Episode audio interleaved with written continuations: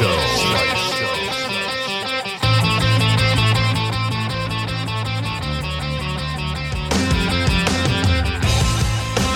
to episode 117 of the MX Vice Show. Another action packed show, fresh from Argentina. Well, that's fresh, I'm not.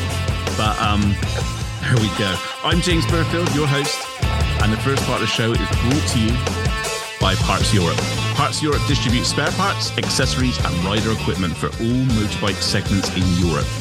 We support the sport. It's fortified through the Thor and Moose house brands and their support of world elite MX riders like Calvin Vlanderen, Jorge Prado, Langenfelder, Guadagnini, Jonas, Bogers, and nine times world champion Thor ambassador Tony Cairoli.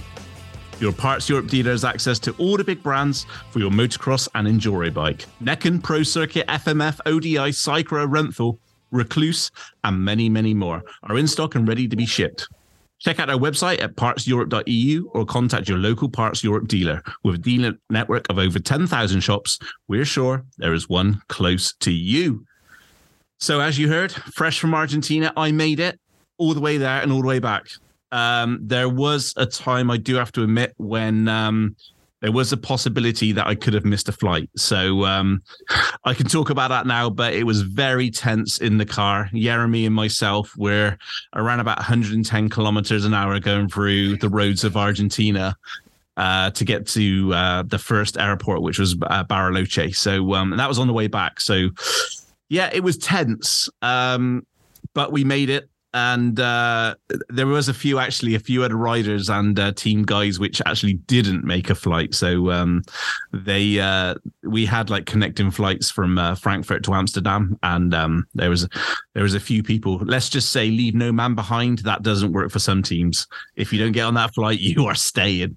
So um, with me fresh on this podcast again is uh, our australian friend ed stratmann mx vice editor. How are you buddy? Good, mate. Yeah, life's good crazy weekend of action, mate. Obviously, with Roczen and Fernandez uh, getting the jobs done in the respective uh, disciplines over there, mate. So it was yeah, it was a great weekend, and you guys, you and Jeremy, did a smashing job covering it, mate. It was um, yeah, great to see it, and just great to be back. I'm sure for you, mate, you would have had a blast by the look of it. Yeah, it was um yeah, you know, credit to you, buddy, because it was our first weekend doing MXGP. So um, you had to cover obviously the American uh, Supercross, and then you've got uh, MXGP, and me messaging you every ten minutes. Can you do this? Can you do that? I'm struggling over here. Someone please help me.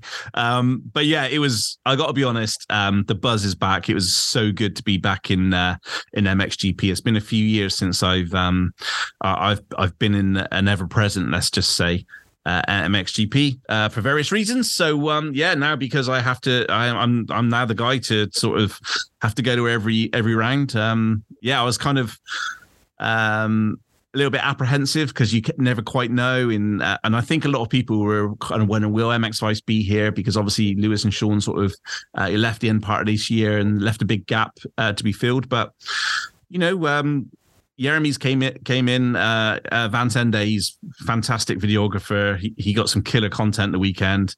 Um, and it's our first time working together as well, really. So it, it was good. We bounced off each other. Um, and uh, yeah, I mean, I struggled a little bit with the tweets because I had to end up filming. So um, it looks like I've got a new job. So I'm now a film guy behind the scenes. So um, so I was trying to do that and trying to uh, catch little things like, uh, you know, I caught the Renaux crash as he sort of hit the waves and just literally went. And a few other little things. So it's trying to trying to trying to uh, sort of t- tweet whilst watching that, plus also trying to get stuff on film was uh, was a little bit difficult, but.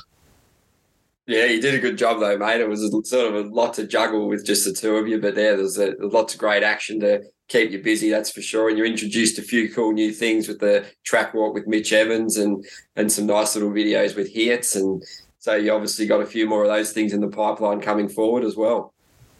Yeah, we we kind of we had a lot of time obviously because uh, we had four flights to Argentina. Uh, I think we broke all records on how long it took us to get there. I think uh, I, I, think I sort of told a few people, well, yeah, about 64 hours traveling altogether, thinking I'm, you know, how cool I am. Holy shit, we made 36 hours, uh, uh 60 whatever. I don't even know. I I even know what day it was. I came back on on. I got back Tuesday night at 10. I left 8 a.m. Monday morning. It was horrific.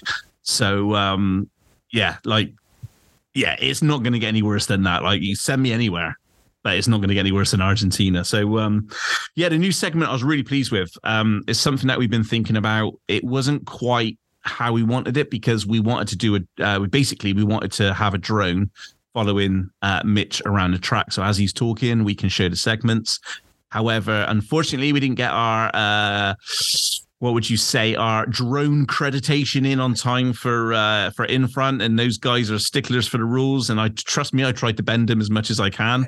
Um, but it seems like i've lost my uh, my boyish good looks to try and charm them over. So um, no one's gonna no one's gonna you ain't charming this 47 year old guy anymore. So uh, yeah so uh, we had to play by the rules but we did get some fantastic drone footage from the lake and bits and pieces, which is absolutely no use to this track. But yeah, we, we at least use a drone. But we've got our accreditation in for um, for Riola, so we're hoping to do, um, if possible, a track walk with last year's winner, which was Calvin Vlanderen. So I think that could be a really good, insightful one. So I learned a lot actually just by walking the track with Mitch and what he was looking at. And one thing which astounded me was just their um I think it, you know, we don't talk about it a lot, but their memory is insane. Like he was telling me every bump, what gear, um, what line he took, why he takes this, who came up the inside of him. Like I was just like, holy shit, I can't even remember what I'd done yesterday.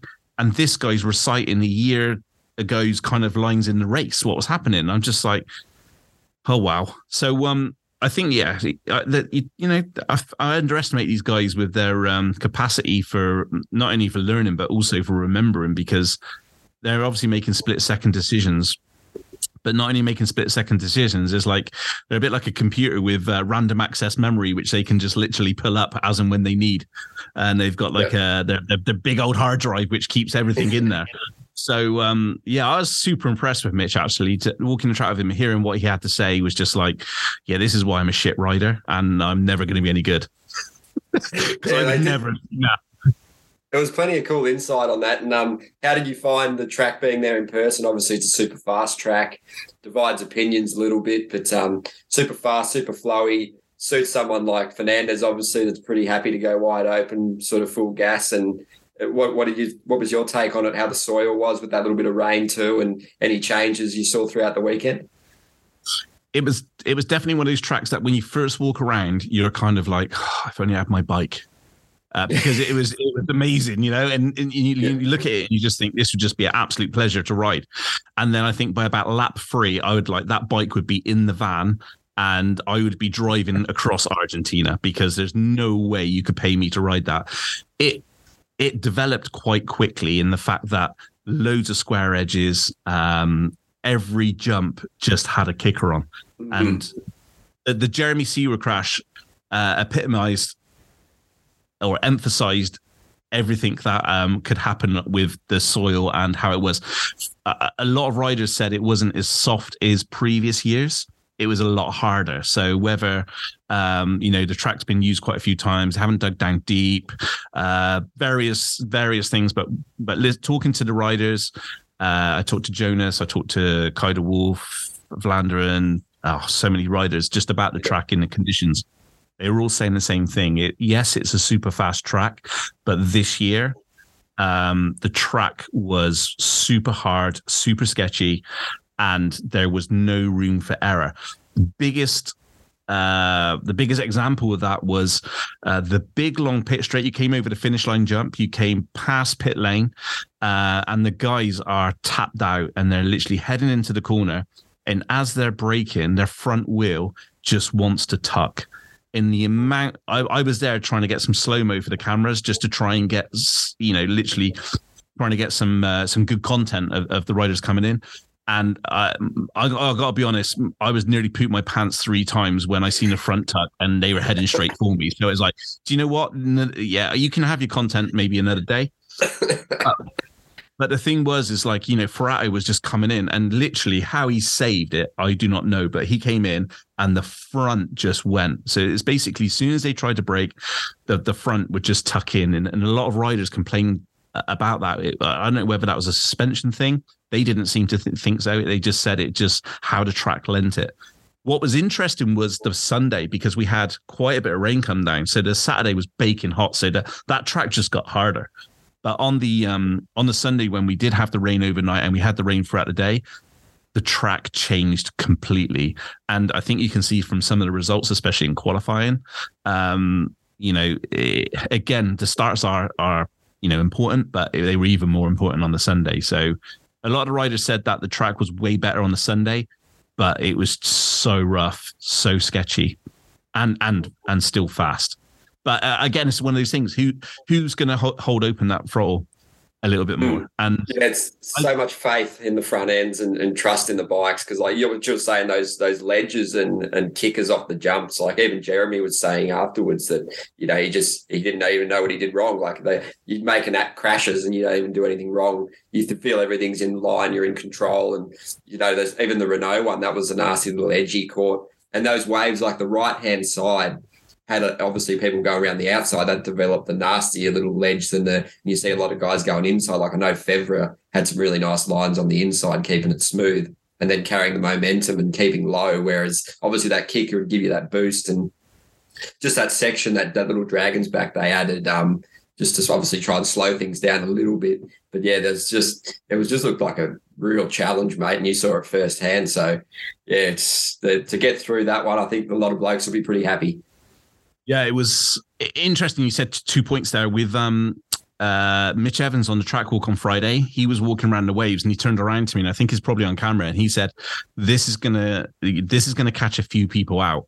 Um, and and he was right because uh, I can't remember the rider. I'm just trying to think of um, the rider. I think it was maybe MX2.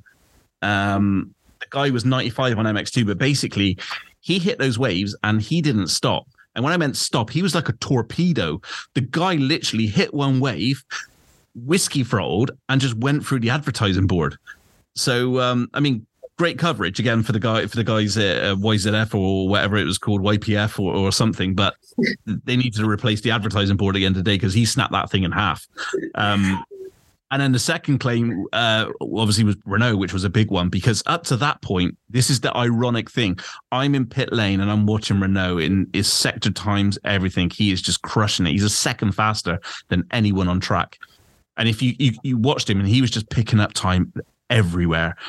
I, I'm literally in my hands tweeting, um, watch this. Renaux has got this for the win. And as I'm just about to press send, I look up and just watch him take off, in which literally the back came down, obviously pulled on the throttle a little bit and just lost it. It was kind of like Villopoto esque from Thailand, where he just literally gave it too much and he just couldn't save it. And I thought at one point he did, he was going to save it, but like obviously no back fender. Um, I think maybe the uh, the the um no visor Gajser was was gone as well.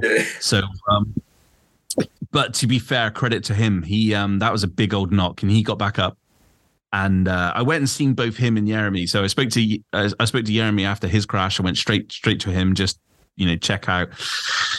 He was just like, "Do you know what I?" Uh, and I and I was like, "Oh, what happened the, the, the previous day? I had to speak to Jeremy for Monster about um his crash in Argentina the week before, uh, sorry, the year before. So I was like, "I'm I've jinxed it, and I, I'm really sorry, dude. Like." I know I've jinxed it. It was, it was in your head. He goes, no, no, no. He said, do you know what? I felt good. I done absolutely nothing wrong. There, mm. there was nothing wrong. The bike was fine. I was fine. I hit that same spot every lap. He said, I still can't tell you what went wrong. Mm. So I guess if you imagine that must be playing so much in his head throughout the rest of the weekend because sometimes, you know, when you make a mistake and you know what you've done, you, you're not going to make it again. How about not making a mistake, not knowing what you've done, and you you you have a crash which that could have gone one or two ways. He was so lucky to to have just come away with a sore neck. Oh, it was so scary. Just like just had, had that sort of you know heart in the mouth with the you saw it just obviously Gajser a few weeks ago. Him just getting launched off the the bike as well in a, a sort of a similar trajectory, I guess you could say. Just I suppose yeah. he was Jeremy had the downslope and he he actually like dismounted it very well to avoid any serious injury. But yeah, I'd hate to think the thoughts going through your head because you can't analyze a crash like that and because then work out what I did wrong and what, what, is the solution or a, to alleviate it. You just can't do it. So to get through it. I'm, everyone's just so so thankful that he was all right, and a lot of the other riders too didn't didn't come off so well. Obviously, McLellan he he did his shoulder again, and Brumann obviously didn't pass the medical test, so there was and Mitch Evans obviously wasn't well, well enough with the thumb, um, broken thumb from a couple of weeks ago. So it's just yeah, I suppose overall, like a lot of guys got through unscathed, considering the amount of crashes there were. Like it could have been so much worse. And like you were saying, people with, with crashes playing on the mind of of Jeremy as well as Kai last year. He was talking to you and saying he had a he had a big one, and whilst he rode really well, he just never felt it, did he? He never felt at home on the track or just that comfort level. He had the pace in the, some of the sessions and the race. He looked fast too. He just just never felt at home at that track, and it must be the same for many guys. And Fernandez is a pretty pretty massive credit to him and guys like Renaux and even Seewer and Herlings That battle in the second moto was epic. Like they were hitting 148. So they were the only two guys pretty much, and Fernandez as well, under 150 a lot of the time. And they were really pinning it. And Herlings responded so well as well after, you know, we give him a lot of credit always because he's just such a such a mega rider. But actually coming through what he's been through and having that lack of bike time to actually do what he did, you can't really take that for granted because that was such a that was a special effort, you know, because obviously 10th in the qualifying race. I think it was 10th in the warm up you know, sort of along those expectations you spoke to him at Hawkstone, he said, I'm looking for five to seven. And, you know, I'm not really going to push the envelope too hard because I know what's that the Tim crash had just happened before. And to actually get, was a fourth and a second is just, just incredible effort, really. He must have just sort of the fitness and the recovery work. It's a testament to that. And just the mentality of the bloke, too, to, to come through, battle through the weekend, having it from a rough start to finish to flourish at the end. Pretty incredible. And now he's raised the bar for himself, um, which he probably didn't want to do so early, but you can't hide it now, can you? No. Going back to your first point, um, Camden McLellan dislocated his uh, shoulder. Um, I think it was two weeks previous. So um, wasn't sure whether he'd be able to ride. The bikes were already sent, so he just thought, you know what? I'm just going to go and see how it goes. So literally, he didn't even crash a bump. He was literally just went over a bump and the, the shoulder dislocated. So yeah. that was that wasn't the track. That was just you know him. Kevin Brumann had a big one and didn't pass the medical. Um, so that would yeah obviously um as a bad one on the track. Uh, Mitch again, um, two weeks previous uh, training. Um, the guy's done a lot of work on the bike over over the winter, so that he's been pounding out the laps. So um I, I, guess if you're going to ride the bike that much, maybe it's inevitable that something's going to, you know, you're going to get injured somehow. Um, but I, I, guess every team's different about what, how much testing they do and, stuff like that. But uh, yeah, he's obviously got an issue with his thumb. Um, whether or not he lines up in um, uh, in Sardinia will be another matter. I think maybe we might see him back in uh, in Switzerland. I think it's gonna. I think he needs to take some time now to get that that right because um, obviously he's come back and it's still not right. So if you can't hold on to the bike, then you got yeah. it's a bit of an issue. Um, I think you know, go, and then going on to to Herlings, that performance was was so unlike a Herlings performance because I don't, I, I don't know if you. I, I, was watching him, and I, I still think he was riding within, way within his comfort zone, way within his means, and he was just, he just got the job done. He got a good start, and he was able to put the laps in and go at a comfortable pace that he was happy with. Um, so I don't think it's it's too much off of his what he was trying to do, top five, and and, and take it easy. I think the opportunity came and uh, and he took it with both hands. But you could see from the qualifying on the Saturday, he was not looking to take any risks. So that backs up what he said in Hawkstone. With do you know what I seen Tim, and uh, yeah, it's a long old. You know, he's looking at this as sixty GPs, sixty races. That's what he's looking at this this as. So um, I'm just I, I expected him to put a hammer down. Um, and the old Herlings like literally, do you know what? I'm not 100, percent but let's go. But, um, yeah, I mean, fair play to him. He, he stuck to his game plan, and I think, I think we have to put some credit to Cairoli for that because that there's a one difference between um, what Jeffrey is now, how he is now, and how he would have been previously. And I think that's having someone like Cairoli in his in his uh, corner who's basically saying, "You've got this. Why do you need to take risks this earlier on in the year, especially when your main rival and competitor is injured?" So I think a lot has to be said, and I think a few people brought up, brought this up on um, on Twitter, and they're quite right. I'm not going to take the credit for this, um, but yeah, it, since I think Cairoli has got that that old head on on on on young shoulders still. He's been there. He's seen it. Done it. He knows what's he he knows how to win titles and to win many titles um, consecutively. So uh, I think he's he's a he's a great person for Jeffrey to be around. We're only seeing the benefit of that, so it's kind of scary for everybody else when you've got someone like Cairoli in your corner and you've got someone like who can ride the way Herlings ride. So, um, well, what a team! Yeah, absolutely, and it's interesting because obviously Cairoli's not really far removed from racing at all. So you, you hear from some of those like Adamo, for example, he's got Smets, who's obviously got like that immense training sort of knowledge obviously a massive, obviously a huge world champion, awesome career legend. But he said having, like Adamo said, Cairoli having that current bike knowledge and everything he knows, plus Smets with his previous knowledge um, and the training knowledge, specifically physically, but just that current bike knowledge Cairoli brings has helped him a lot in um, certain aspects. So yeah, having him around is obviously massive, and it just would yeah just really level things out and probably um, yeah give him a sense of calm before races and it'd be good to have someone like that to talk to for a guy like Herlings because obviously he's got a massive respect for him from the battles they've had in the past and the 2018 Argentina would have brought back some memories for him when um, Herlings did that ridiculous comeback and um, and snatched it there. It's um yeah, but it was a good, it was a really impressive effort. Like obviously you got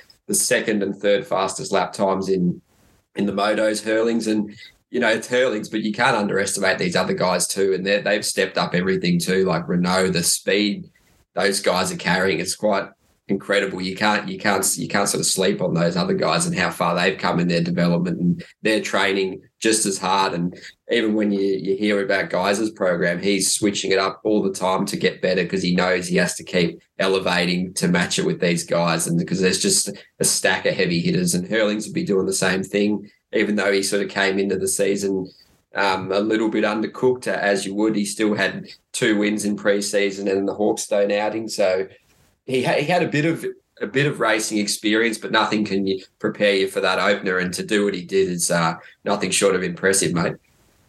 Yeah, I um, you, you, we're going to look at this and say uh, Herlings is still the guy to beat. You know, you know he sh- he showed yes he's being patient, but when you look at the you know the points. He's literally um so let's let's bring up the points now. So obviously the qualifying race was a little bit of a disappointment for him because uh, he obviously only picked up the one point, which was in tenth place. Yeah, so he's back in fourth. Yeah, so obviously uh, he, he's only two points down in the championship.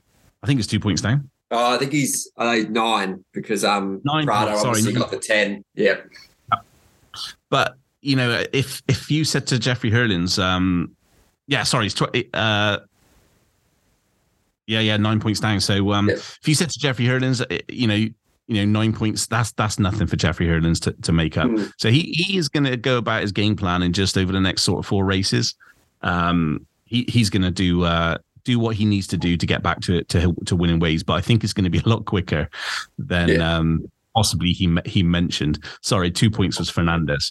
Um, yes, we should probably talk about Fernandez too and give him some credit for that for that mega ride he put in. Obviously, going five one for the for the win. It's not a not a set of score lines that obviously usually associate with an overall win, but yeah, first first moto win, first GP win. Just a just a really good ride, and obviously had a little issue in the in the first race as well, which is sort of become a little bit customary with him quite fast and obviously has a tendency to have a few spills. But he did pick up the consistency quite a lot last year, especially in the first half before he had a spill at Loket. He got a couple of podiums. Um, definitely maturing, maybe showing a lot more signs of some some discipline, and he handled the, the weight of the weight of expectations and pressure, being the sole man on that HRC um, bike without Gajser, obviously. So to do that with the with obviously the Spanish speaking crowd, it was probably definitely a perfect weekend for him, and he, he, handled everything really well. And he looked he looked really good on that track, and he even his lap times, especially in that second moto, they were pretty consistently fast. Like he was regularly. You thought maybe a Herlings or a Seewer might might get in on him, but he just he kept it fast, and he was he was pretty pinned the whole moto and and from seeing him in person, did you see that on the track too? Just everywhere you were standing, did you notice that that intensity that he was bringing throughout the whole moto? Yeah, I there was there was signs of it from the qualifying race. He was only eight seconds down on the qualifying race on the Saturday, and you seeing little snippets of of uh, hang on a minute, what's going on here? It kind of, you know, I know that. I think one of the interesting things was um, uh, Giacomo Gariboldi. I think it was about two years ago, um, or it might have been the early part part of last year. He uh, he kind of said to a couple of people, "This kid's going to be a star." Like he will be a world champion. And uh, I got to be honest, at the time, I was like, I'm, I'm a big Fernandez fan. Um, I think if you listen to previous podcasts, um, when when Lewis was on the show, um, I, have been a big fan of, of Fernandez just because I like his style on MX2. He kind of just gave it his all, mm. and um, and and I like that. You know, he's I, I, like that the fact that he's he's a little bit wild, but he's willing to pull it out there. So um, but I think what's happened now is I think working with obviously Tim and working with HRC, um, the belief that Gariboldi's shown in him. I mean, those guys must have just been, what the hell? How the hell do we lose Tim and still win, um, you know, the the GP? So first mm. GP of the yeah. I mean, no one would have would have seen that coming. So, and do you um, feel the the faith that they put in him as well? Um, obviously, they didn't get to go the fill in route, so it's like they obviously have a lot of trust and faith and belief in him too, and he obviously thrived on that. Well, I, I think it justified the decision HRC mm. made because they had the choice between him or Mitch, and a lot of people were, "Hey, you know, um, that this is." Obviously they, they they see a lot more than we do. I mean, we're just media and fans and stuff like that. And as much as we think we know everything, those guys spend day in day out with them. So um, you you, you got to say that the maybe it's justified now with the performance that he put in. Um, and Giacomo was was correct in his uh, you know kind of predictions that that maybe one day. I, I, and I know I'm going to get slated for this, but his rise reminds me of um, Febvre's rise between uh, MX2 and MXGP.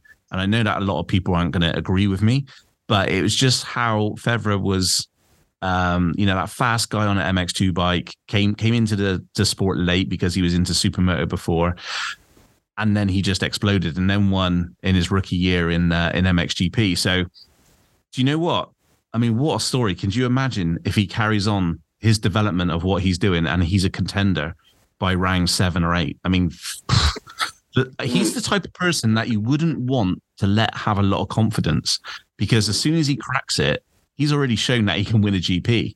So, um, yeah, I mean, is he a contender for the title? It's way too soon to say that. But I think what he's done is basically shown everybody that, do you know what? I'm I'm not just a top five guy. I, I I'm not even a podium guy. I can win races.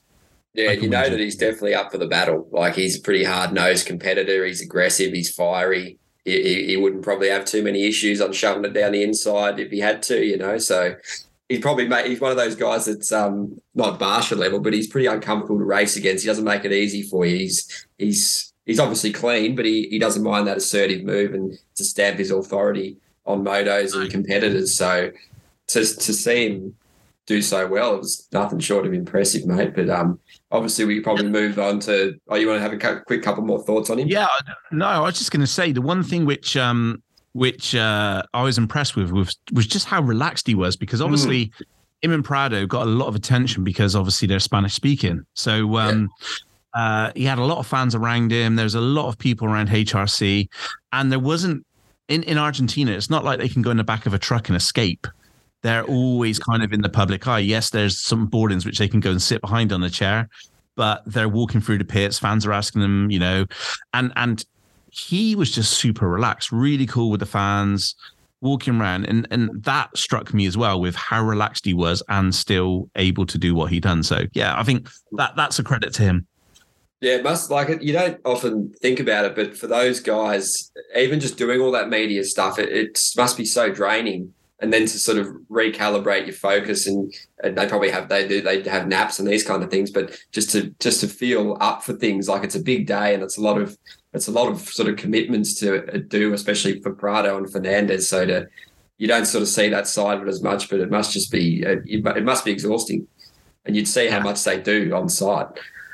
Yeah, I mean, uh, Jeremy Seewer came out at one point just to sign some um, uh, some bits and pieces for for the fans, and it was insane. There must have been like six deep, and uh, yeah. just he could have been there all day. Literally, he, maybe yeah. just not even race. He could just carried on signing. he still wouldn't have finished it. So um, it, it, was it was crazy. But one one thing it did like the, the Argentina fans are so passionate. It took us two hours to get out of the track. Um, in, in whatever you've seen on TV doesn't justify how many people were there because it was absolutely packed, and it's in the middle of nowhere. So like mm. these these you know the crowd was coming from all over. It was um it was. You're talking an 18 hour drive from the, the capital Buenos Aires. Like it's it is literally in the middle of nowhere, isn't it? Like yeah, it is in the middle of Patagonia, so I think quite close to Chile. Um, yeah. yeah, it's not exactly your everyday um, you know place which you can just pop out, pop over to. But um, yeah. yeah. one thing I wanted to say actually was um, you know a huge thank you to uh, Parts Europe, uh, Acerbis, Fox, uh, Monster Energy, um, uh, who else? AS3, um, Scott. Scott uh, you know, these guys have come on board. We would not have been in Argentina if it wasn't for the people who I've just shouted about. Um. You know, th- those those guys have been absolutely awesome in, in in having our back. And not only that, I don't know if you guys have seen, but on the site now we've got this thing called coffee which is K O F I, and uh, I really want to give a shout out to Steve C, uh, Jack Light, Kevin Connor, Lee Morgan, Diego Classens, uh, Paul Percy, and uh, Wilma Simpson. Um, those guys, believe it or not, uh, ranging from one pound to 25 quid. Um, that money went towards um, some, some, of it went towards our hotel.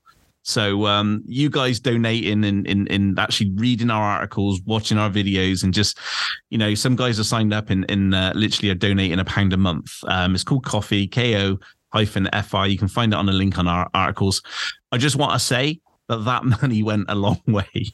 So, um, you know, from everything like car parking to, to, to hotels and, and, everything else, you know, um, that, that money was used very, very wisely and it got us to the GP. So, um, huge thank you to those guys. Um, you know, without you guys, we ain't doing this. It's that simple. And without those sponsors, you know, we ain't getting there. So, um, a huge thank you to, uh, to those, those companies that stuck by us.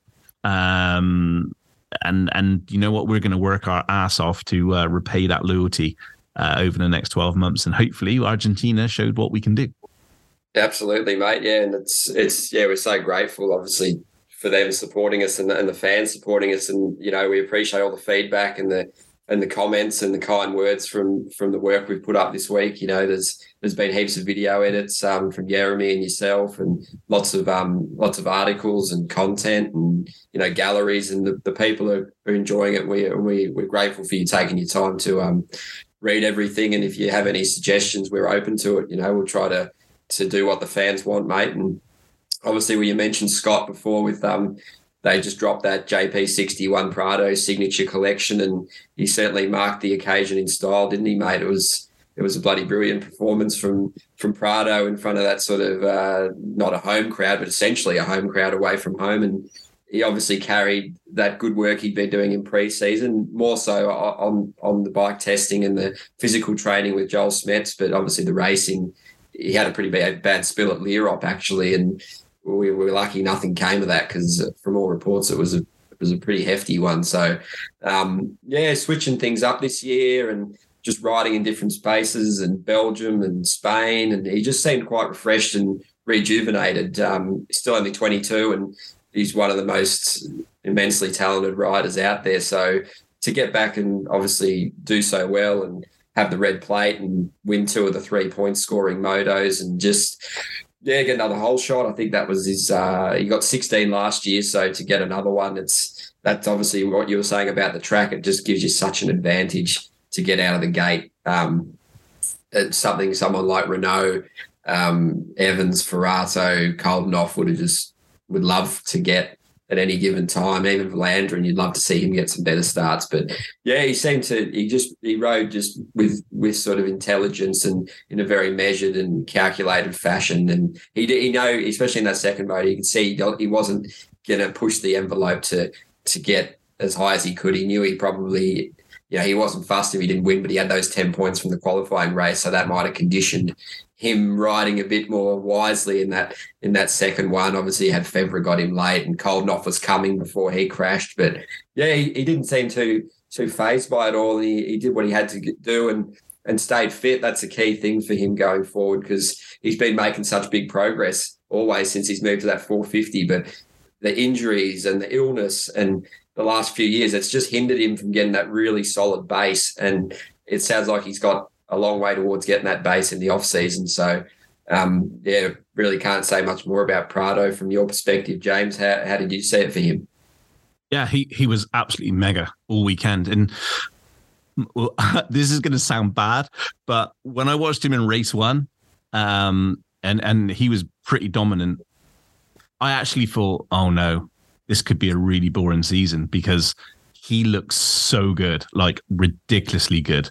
Um, not only flawless, but just looked like he was like there was no effort to it, which is super scary for I guess competitors. But um, uh, yeah, and I was literally sat in, uh, stood in pit lane going, "Oh, this this he could literally just walk this."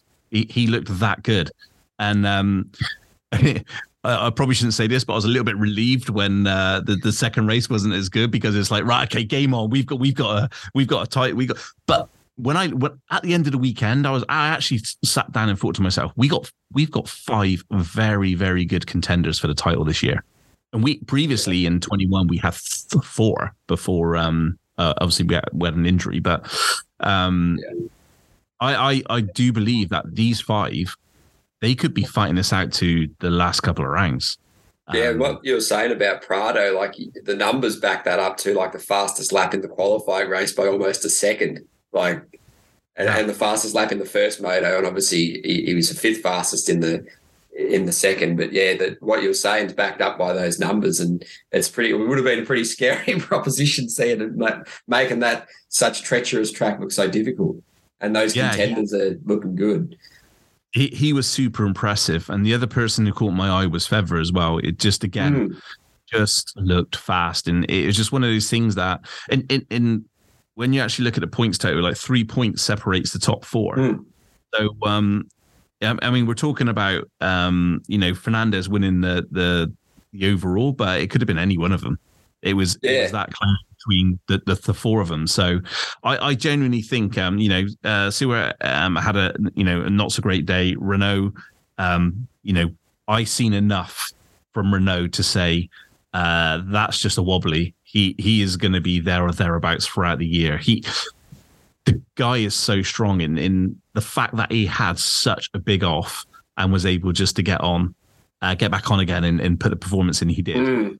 Yeah, you know that's that says a lot about his character and the strength of mind. So, I, I think it's going to be one of the best MXGP seasons we've had. And a you know, uh, twenty one was amazing.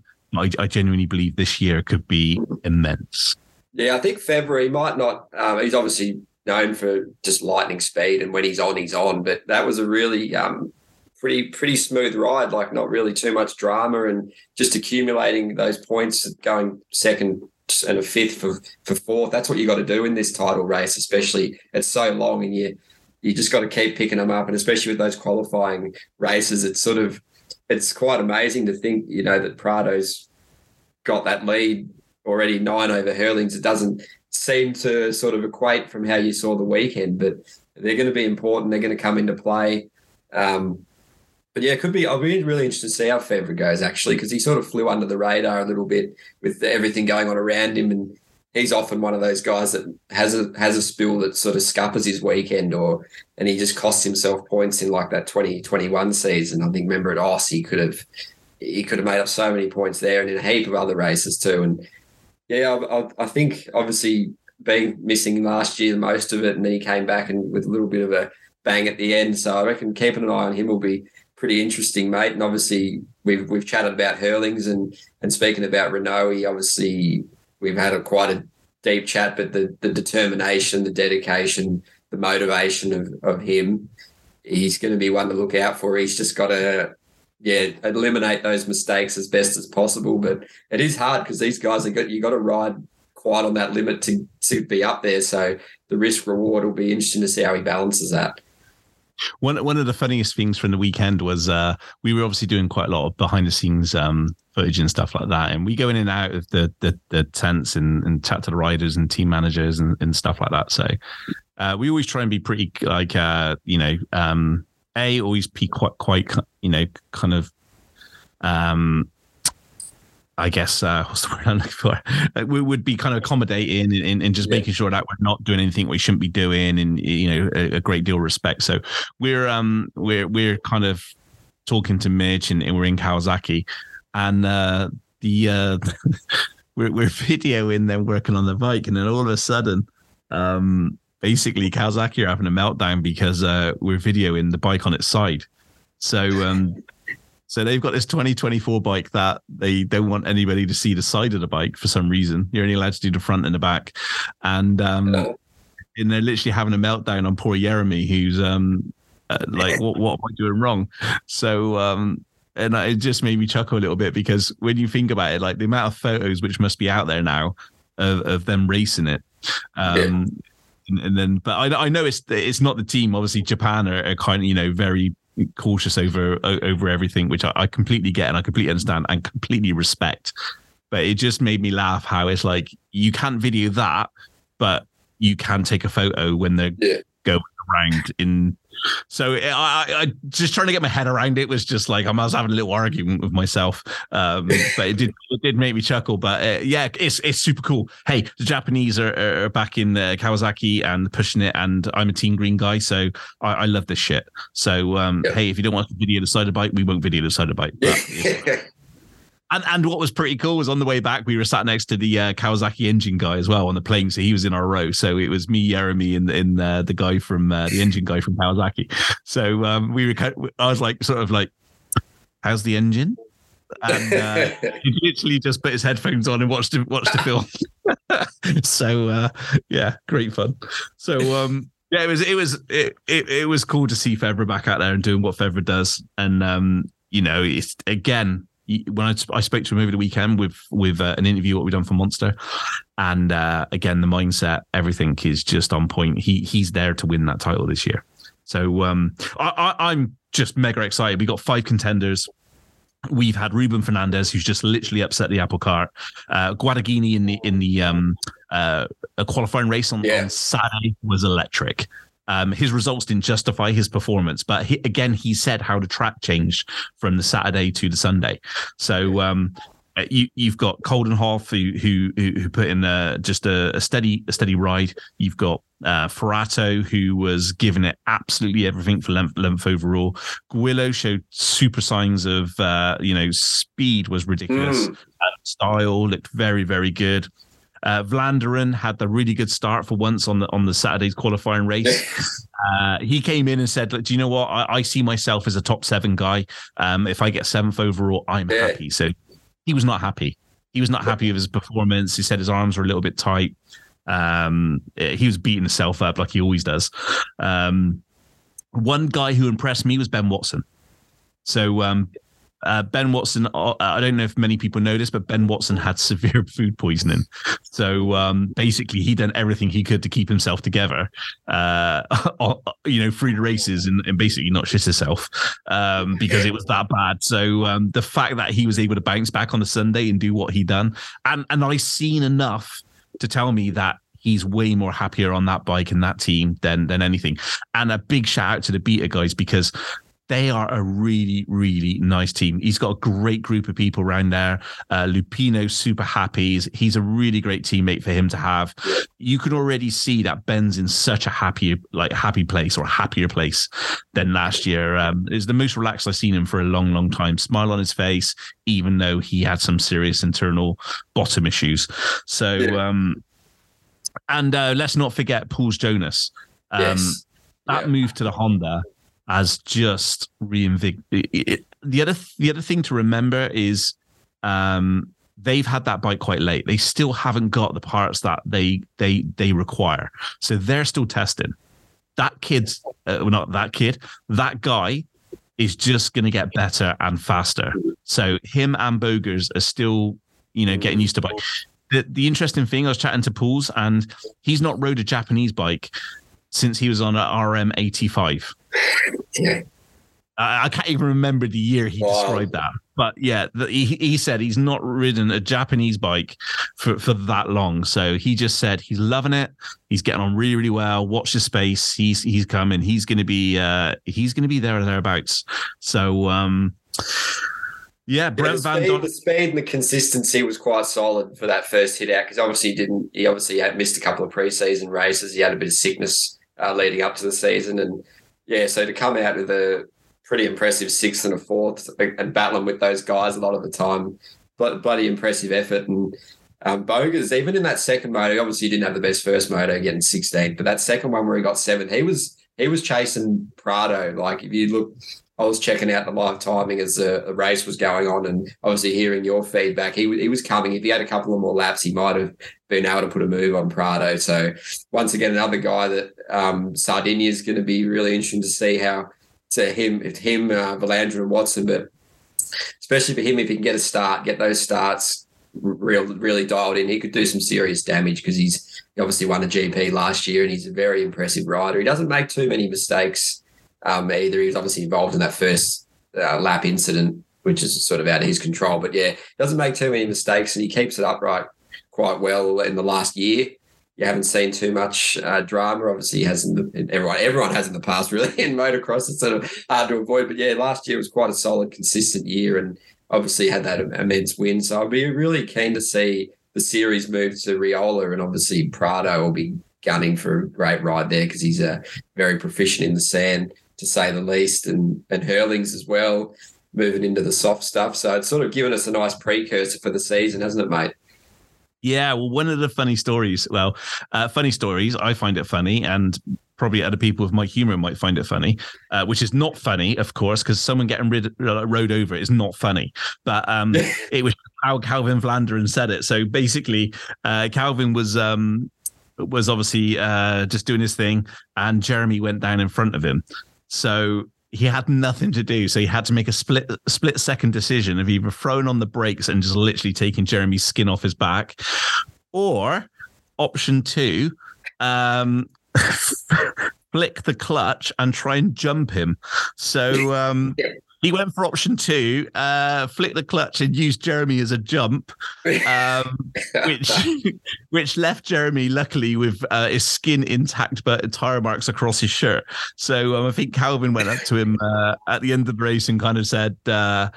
Uh, sorry, mate. I had two, literally two options. It was either um, chuck brakes on and uh, that was going to hurt, or I used you as a jump. So um, uh, Jeremy was like, "Yeah, that's fine, dude. No, no problem. I'm, I'm all in with." So, so poor Jeremy had a horrific weekend. You know, like obviously had the massive get off, and then Calvin ran over him. So, um, yeah, it, I, I, I think what's what's pretty cool is the, these guys are trying to win, but at the same time, they're trying they understand the dangers what's involved so but i know i laugh about this and, and i was i was kind of chuckling because of the whole situation but you know it, it's it has serious repercussions yeah. but um there's a lot of know, mutual respect between the blokes because they know oh. they know the effort and the sacrifice it takes to get there and the and the danger associated with it so yeah, it's, it's pretty cool to see in, in professional level sports that the respect they have one another and they're they're happy to show it, you know, because a lot of yeah, you know, back, massive. Back, yeah. He literally, as soon as he got off the bike, went over and, and, and seen him to check on him to make sure he's all good. So um, yeah, that was cool. So I think that's a that's our wrap up, isn't it? Uh, of MXGP. Yeah, do you want to have yeah, that's the MXGP pretty much done. A quick quick little word on um obviously Guadagnini showed the flashes and the motos didn't quite go to plan, had a crash in the first one and just couldn't find that rhythm in the second one. He said he was just hitting all the terrible lines, all the bumps, all the holes, all the ledges. So expect him to come back to Sardinia, where I believe he made his debut on the 450 last year, because obviously after Maggiora, he that was the last race on the 250, and then the 450 he went to Ariola, and he got a top 10 overall. I'm pretty sure. So it'd be cool to see him to go back, come full circle, and um, give a little shout to Pacharel too. He did quite well, uh, 13th and 11th. Um, yeah, good to see him back on the gate, back healthy. Got a cool little uh, debate Yamaha team, private team set up going. They're supporting him, and I reckon he'll, he's probably in line for a few top tens, mate. And yeah, obviously Van Doninck not the weekend he wanted, even though he got an eighth in the first one and had the had the bike issues in the second, which you can provide a bit more light on. But yeah, there's, there's and even Osland and Ruzi August keep an eye on them, the JWR boys. So yeah, it's, it's a lot of it's pretty stacked class, isn't it, mate? And then you're bringing in probably some the likes of Jasikonis and Monticelli eventually in a few rounds, and um, it throws up some pretty cool competitors, doesn't it? Yeah, the um, uh, going back to uh, the JWR boys, they were on our um our flight, and we were having a, a, a bit of a conversation about the track and stuff. In Rus, Rus is it Rusiog? Rusiog. Yeah. Um, what a nice guy super super super chill guy really good really nice guy um yeah again was pretty open and uh, about his weekend and stuff and uh, he's got a really good opportunity on the jwr bike along with Usland um, so I, I, you know, those those guys uh, have been brought in by Johan, the team owner. Um, I, I, think, you know, uh, Uslan could could do something very very good within uh, Sardinia. It's a track perfect for him. So it, you know, watch this space. Again, there's there's several riders that will do, but I think he'll he's he's gonna, you know, he's gonna hopefully get that that that sort of top 10 like 15 to 10, 15 to 10th um, regularly i think that's what he's going to be looking for um, and that will help get give jdwr some some consistency um, and what about yeah, Van Doninck heading into the sand mate what do you reckon yeah, Van Doninck again. I mean, he's just he's pre-season. He's he's in form. I I, I spoke to him again at the uh, the airport, and we were just talking a little bit about it. And I said, "Have you done anything different to last year?" And um, he said, "No, just literally, I've had a really good preseason. It's been solid uh, not overridden, just done what I needed to do, feel really good. I'm healthy. Um, you know, I'm coming into the season as good as I can be. Um, so, and, and it, you know, I think that the race two, um, that was just a, a bike fault, um, uh, like just an electrical thing. So um, it's just one of those things. But again, um, once they, they've, you know, once they've got those, uh, you know, same with um, sorry, standing construct. I think once they a little bit more testing, and those guys are going to be all good. Yeah, it's uh, Riola's shaping up nicely, mate. A lot of a lot of Sandmasters uh, will be ready to sort of uh, get some pretty great results there. So keep an eye on that in a couple of weeks, mate. You'll be there. Yeah, yeah, and uh, shout out to Patrell who's gone for the James Burfield um, board look. He just got the clippers out and just shaved everything. So um, great look, great look. Um, huge thank you to Parts Europe. Parts Europe distributes spare parts, accessories, and rider equipment for all motorbike segments in Europe. We support the sport. It's fortified through the Thor and Moose brands and their support of world elite MX riders like Calvin Vlaanderen, Jorge Prado, Langenfelder, Guadagnini, Jonass, Bogers, and nine times world champion and Thor ambassador Tony Cairoli. Your Parts Europe dealer has access to all the big brands for your motocross and enduro bike Neken Pro Circuit, FMF, ODI, Cycra, Renthal, Rekluse, and many, many more are in stock and ready to be shipped. Check out our website at partseurope.eu or contact your local Parts Europe dealer. With a dealer network of over 10,000 shops, we're sure there is one close to you. So big thank you to uh, Parts, AS3, Arma, Even Strokes, Asterisk. Um, huge thank you to those guys for uh, supporting us this year. Um, Parts Europe have been absolutely phenomenal. We've um, got some fantastic reviews on the website now.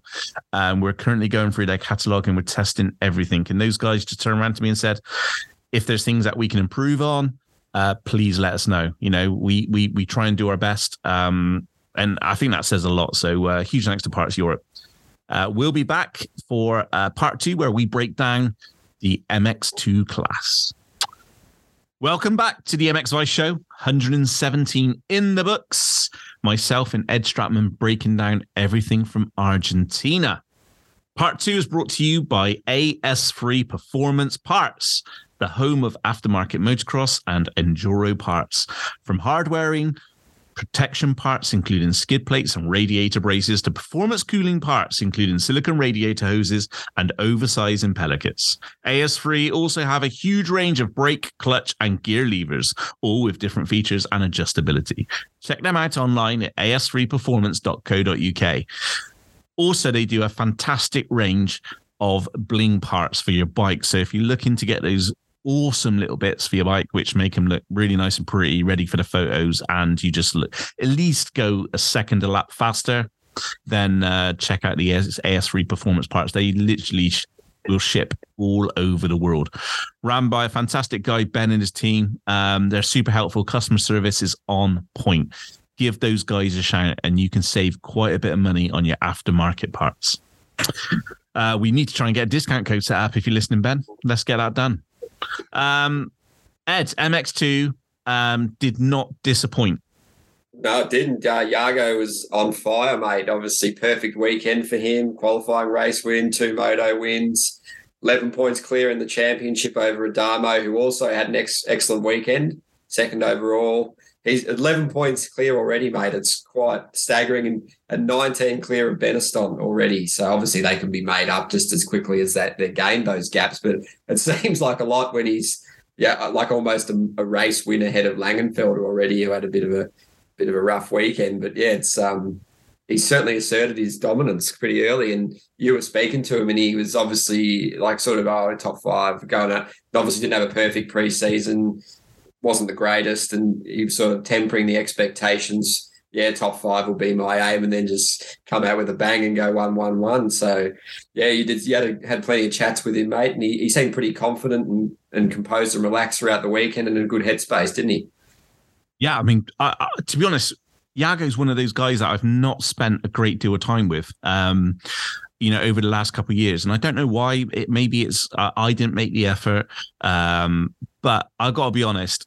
Uh, the kid's really grown on me. He is such a cool kid. Like again, he, I don't think his personality comes across, and you know, like we talk about his social media pre- on previous, um, uh, you know, on previous shows and stuff like that. But I actually spent a lot of time with him talking, and and he is, you know, intelligent. He is. uh he understands obviously his racecraft. And obviously you know he's he understands you know that he's not as um you know talked about as, as some riders maybe for speed and stuff like that. But obviously i don't i don't think people quite understand him. So um i got to spend quite a bit of time with him. Um funny funny kid. He literally makes me laugh. So uh we uh we we spoke about it on friday. We done a couple of interviews and, and sat down and he just said look um you know, I've had a lot of time off the bike over the winter period.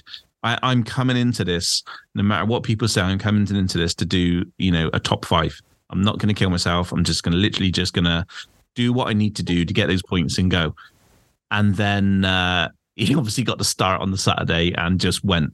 So as he's as he's come in, he's come off the bike, took his helmet off, and I'm like, uh, top five, taking it easy. He went, not when you get, not when you get a start. he said, when I get a start like that, you got to take it, and uh, and that just made me chuckle a little bit because it was kind of how he delivered it. It was funny, and um and and again, the opportunities arose in in in the two races, and he just took it in dominant fashion. And again, he just said, "Look, I've you know I've I've had time off the bike. You know, I've you know." I've not been on the bike. I spoke to Hans Corvers, and he just said, "Yeah, you know, he's way above what we anticipate. He said, Hans Corver said, we didn't come here to win. We came here just to get points. So the yep. fact that he's walking away with a points lead like he has already after one round, yeah, I mean, everything's going to plan for him. Um, and then it was quite funny because uh, another thing which uh, did tickle me was uh, I spoke to him on a Saturday and was like, uh, "What do you think about the the qualifying race?" Oh, it's yeah, it's, it's, it's shit. Um, you know, it's not, not, but you know, but I got to do it. And uh, after he won, I was like, uh, "How you feeling about that qualified? It's the best. It's such a great idea." And and this was the thing. I was like, I've never spent that much time with him, and actually talking to him, he's really funny. So um, yeah, his personality really came through the weekend. So uh, I'm looking looking forward to doing more interviews and stuff like that, and seeing how that develops. So um, in the, in the first moto, he was under a bit of pressure from um, Benistant, who obviously crashed um, in the. Oh, he was so stages. fast into the crash. Yeah. Yeah, but also you look, he actually like almost like grew into the weekend more. Geerts and he, he was actually got the fastest lap time in the second motor by almost 1.5 seconds, and that's just a testament to obviously how good he was feeling and how how well he, he sort of yeah just yeah. just built into the weekend, mate. My my last statement to him as I was walking past was top five my ass, and I just beeped off. So uh, he just started laughing. So um, yeah, it was uh, it was an impressive ride. Um, you know he he done everything he needed to do and, and to walk out 11 points in front is insane. But like these qualifying races uh i don't know. I i don't know. I mean i've always moaned that you know um what is the point in a qualifying race anyway? Um everybody's kind of you know busting their ass to um to get that start position. And it's really bit of a nothing race. But now it's kind of i i gotta be honest I was on the fence, and and I quite like it. I think it's it brings something a bit more energy to the to the Saturday. It's way more purpose for the riders, um, and they're embracing it. I mean, uh, there's not one person that turned around to me and said, you know, they didn't they didn't like it, especially uh, those in the top ten when they got those extra points. But um, yeah, I, do you know what they? You know, the titles are going to be won and lost on qualifying races this year. Mm. Hands down, especially with MXGP with how tight it is. Um, you know, there's there's going to be some great racing on the Saturday because those points are still going to are going to soon stack up. Mm. Yeah, it's an interesting one because yeah, it sort of adds that bit more jeopardy uh, to the Saturday, obviously, and it'll be interesting to see how that carries over to Europe, obviously, with the, the EMX, EMX classes coming in as well. It'll um, the fans will probably flock quite quite well to the Saturday and obviously the Sunday. So, but yeah, the, the riders, uh, it's a it's a tough one, isn't it? Because it, it it's did you did you feel a lot of elevated risk chat in the paddock around it, or was it more just it's here now, so let's deal with it? Yeah, it's exactly that. I think um, I think they were racing qualifying races anyway uh, apart from in COVID when it went down to one day format. So um, they've they've done this before. A lot of people, a lot of riders actually enjoy the two days. So uh, mm. contrary to what you, you you hear and read in the media, a lot of the riders do like two days because they like to spend time on the bike and get the bike set up so that they feel comfortable for the racing. So they're they're at optimal speed in in in mm. you know they're comfortable. Um, but you have to look at some of the some of the results. Like Langenfelder wasn't quite himself all day. Um, yeah. Couldn't put my finger on it. He just it just didn't didn't come for him. But yeah. across across Sunday, but when you start to look at the qualifying race for him, that dug him out of a big hole. Yes. So you know, getting a third in the qualifying race, getting the eight points, really really helped out because you know from his standard he didn't get the points which um, he would have been hoping for on on the Sunday in racing. So I think you've got to look at this to say, and actually, if you can have a really good qualifying race, then you've you've it takes a little bit of the pressure off because mm. you go into Sunday with a decent, you know, some half decent points anyway. So if you do have a little bit of an issue, you've still got that in the bank. Yeah, seventh overall by virtue of his eight five. It's it's not what he had in mind. I think he had a had a little um, misstep in one of those motos and just yeah, just not. Obviously, he's one of the legitimate contenders. Probably him, De Wolf, um, Benistant, even Adamo's emerged with a brilliant weekend. He got those qualifying race points and he got those two really good finishes despite having terrible starts in both motos, which was well documented by that video, made all the Red Bull KTM MX2 guys. But he's looking really good. We I had a chat to him a couple of weeks ago and really confident, really focused. Um, took a little bit of time to get used to that Red Bull KTM. He said I just struggled a little bit with the transition initially. You have to sort of ride it quite hard, quite fast to get the best out of it. And he's obviously got the best out of it. And he's he was recording some really good lap times, really consistent weekend, and, and like he said to you, the perfect way to start the season. He he couldn't have dreamt of a better start.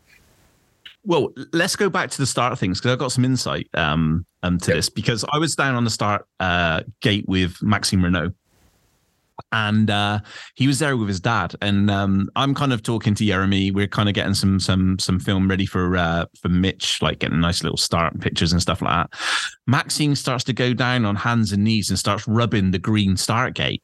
And I'm just looking at Jeremy. Jeremy's looking at me, and we're like, okay, because basically the start gates are, are black, green, black, green, black, green and uh, I'm wondering what he's doing. Basically, I spoke to Mitch later, and uh, and and he said that basically they're finding that the green gate seems to be more slidey, so it doesn't seem to grip as well as the black gates. Okay. But then when you look at the MX2 bikes, we caught that. Um, uh, we caught the um, basically Everts and Adamo having you know shocking starts um, with literally you know, back completely out of control.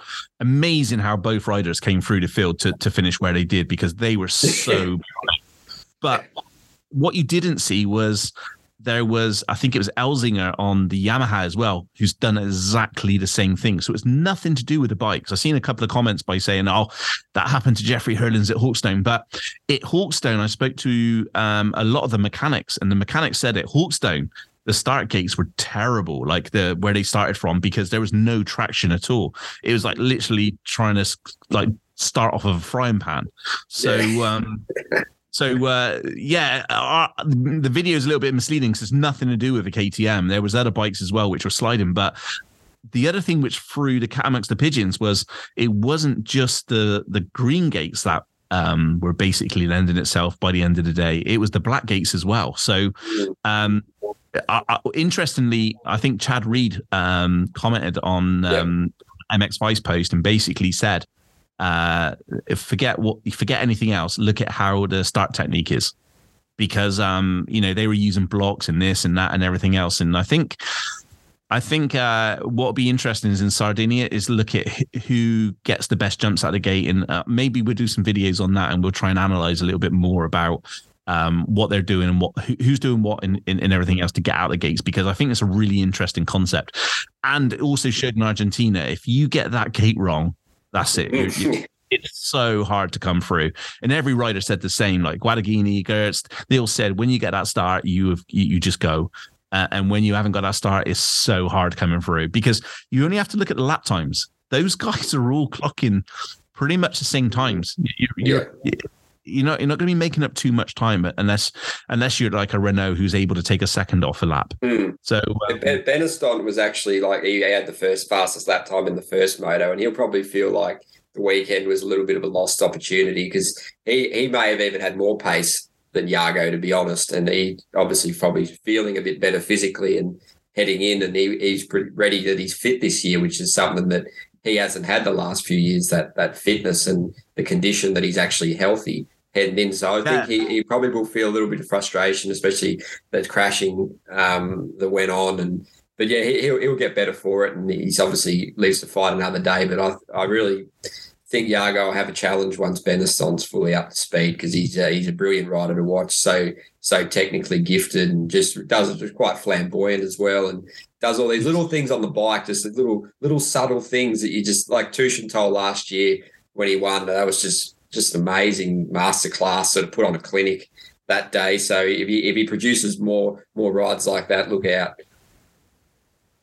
The um the interesting thing about uh the Benistant is he's so strong as well. So he's able to really push and pull the bike around to where he wants to go, and he'll be kicking himself because that was a great opportunity the weekend to um, to uh, you know get a few extra extra points. Which um, and especially with Geerts not feeling you know 100 percent or not being 100 percent, not feeling, but actually physically not being 100 percent with bike time. So that that was a he would have known that going into it. Maybe put a little bit of pressure on himself. I, am not sure. Um, that's a conversation. 19 points back.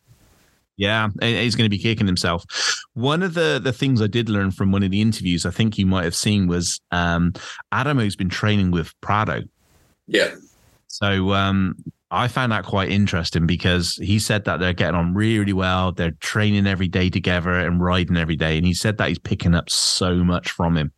So um, Mets too. So it's a good program by the sound of it, mate. Yeah, I mean, I mean, we, we you, when you think of Vialle, Vialle exploded from the MX 250 and went and got the opportunity for the KTM uh, Red Bull bike, and, and we've seen what he done with winning two world championships. You got to believe that Everts and um, uh, Adamo, um, you know, and I, I, spoke a lot to to Adamo, and I have done over the last couple of years. Yeah, and uh, I've watched his progress from EMX 150, and um, yeah. yeah, he's he's got he's got a good head on his shoulders. He knows what he needs to do. He's got good people around him. Uh, and now he's got an absolute rocket ship for a bike. So, um, yeah, and the Cairoli presence too, mate. Like, like you spoke to him about having him around's been a huge boost for him, and that and that sand riding, which he know he knows he needs to improve. Well, they spent a lot of time. The whole team spent a lot of time just grinding out. Whilst everybody else was was here, there, and everywhere, they the team were just located in Lommel and just spent like so many weeks, just literally Mm. pounding out laps at Lommel. So um, he said that his sand riding is just vastly improved. So, it, you know, a, a great test is going to be Sardinia this, uh, well, you know, the next GP because um, Mhm. road the, uh, the the test to see how how much that's been paying off for them. Um, but from everything I've seen, uh, I, he was already. I, was a big fan of him last year, and, and, and the performance he put in was so so good. Yeah. I'm really impressed with with what I've seen so far. And again, if if if you're looking at rivals for Geerts and um, you know Benistant, his teammate's going to be one who's going to be looking to upset everything. Uh, Adamo could be a, a real dark horse for the title this year. Yeah. Yeah, interesting. And he said, obviously, on the SM Action Gas Gas last year, he said that podium might have come a little bit too soon. Uh, it was a Mantova. And and it obviously elevated the pressure on him a little bit. And, and then everyone expects, oh, yeah, podium, podium, podium. And he didn't really reach those heights again. But he put a lot of consistent rides in. He got a lot of lot of important experience and bike time. And he, he probably he was the, the probably the deserved candidate for that role at Red Bull KTM. And he seems to handle the pressure well. He, he obviously said that it's it's no big weight on his shoulders, at Red Bull KTM, because I let my work do the talking. That's that's it's a motivation, and he loves it. He loves riding every day. He loves getting better every day. There's there's not a lot of negativity in his program, and his his perspective and and mentality is perfect to to make himself a success. Yeah, I um, yeah, I I, expect him to be, uh, you know, a title challenger this year. Uh, everything I've seen, everything he's been doing, uh, and his progress over the winter period is is is uh is you know paying dividends. It like I said, I think Rail is going to be maybe it's too soon, yes, but I think it'll be interesting to see what he can do in the sand. Um, he obviously understand he understood his weaknesses. And um, he really, you know, he prefers being hard pack. He told me, you know, that's what he, he Mm. prefers. But, um, you know, it'd be interesting to see what he can do. Yeah. Uh, this next one was a crazy one because Yeah. I've got to be honest. I I kind of predicted with um with uh Geerts not being hundred percent and having a little time on the bike over over the last sort of month. Um, I thought this played quite nicely into Kay de Wolf's hands, and um, I, I don't know what happened. I don't know whether it was the the pressure of um, you know he he came in really good form. Um, I, I yeah I, I still can't put a finger on what went wrong, nor can he. Um, Yeah. Again, those mistakes. He is really honest with me uh, in the Mm. interviews and after the interviews when we we we chat sort of off the, off the off the record. And um, yeah, I think he was. ah, I don't know. He's got Ruben in his in his corner. If people don't know that, Ruben's the guy who's been behind Herlings for for many many Yeah. years. Um, uh, you know, he's been there. He's he's seen it. He's done it. He, you know, if ever you need a guy to to to to work with, it's it's no whips Ruben. no, Uh, no whips. no whips Ruben. Um, so yeah, you know, again, I I think he was disappointed. I think, um, you know, the team were like a little bit kind of, you know, it's a real shame. On the other hand, Van Moosdijk was was just awesome. Again, he's had less time on the bike, a bit like Geerts. Um, he's only been on the bike two weeks. Um, you know, real difficult um off season. Uh, he was he looked really good all weekend. You could see that the tiredness crept in because of the lack of bike time. So again, Sardinia, two weeks time, he's gonna have more time on the bike. Fantastic Sam rider.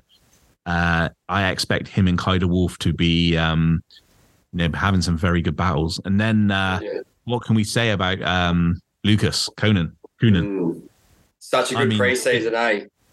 The kid's electric. I mean, I spent a little Yeah. bit of time with him. Um, really nice family, um, super awesome family uh, around him. He is a fun kid. I mean, I don't want to put comparisons, and I'm and I'm, I'm going to get slated again for this. Um, but yeah, he he just has, and, I'm, and this is not riding, but as in personality wise, he has the Jett Lawrence vibe about him. Super relaxed, super happy, um, just playing around, um, and 16 years old, insane. Um, obviously, I don't know if you've seen uh, the crash, but it was he had, he had a big one off the start. Literally, as you came round the start, like I said, you come round the first at the uh, uh, you know the that him and Langenfelder? He pretty much he ripped the whole shot in the. Uh, Yeah. And uh, the the interesting was I don't know if you've seen the footage, but uh, it was the new F and H guy uh, rider David Braceras, and um, mm. oh my god, did you see the off he had? Yeah, he literally got catapulted. Um, it was like if if there was like a gymnastics grading, that was like a ten for dismount. It was unbelievable.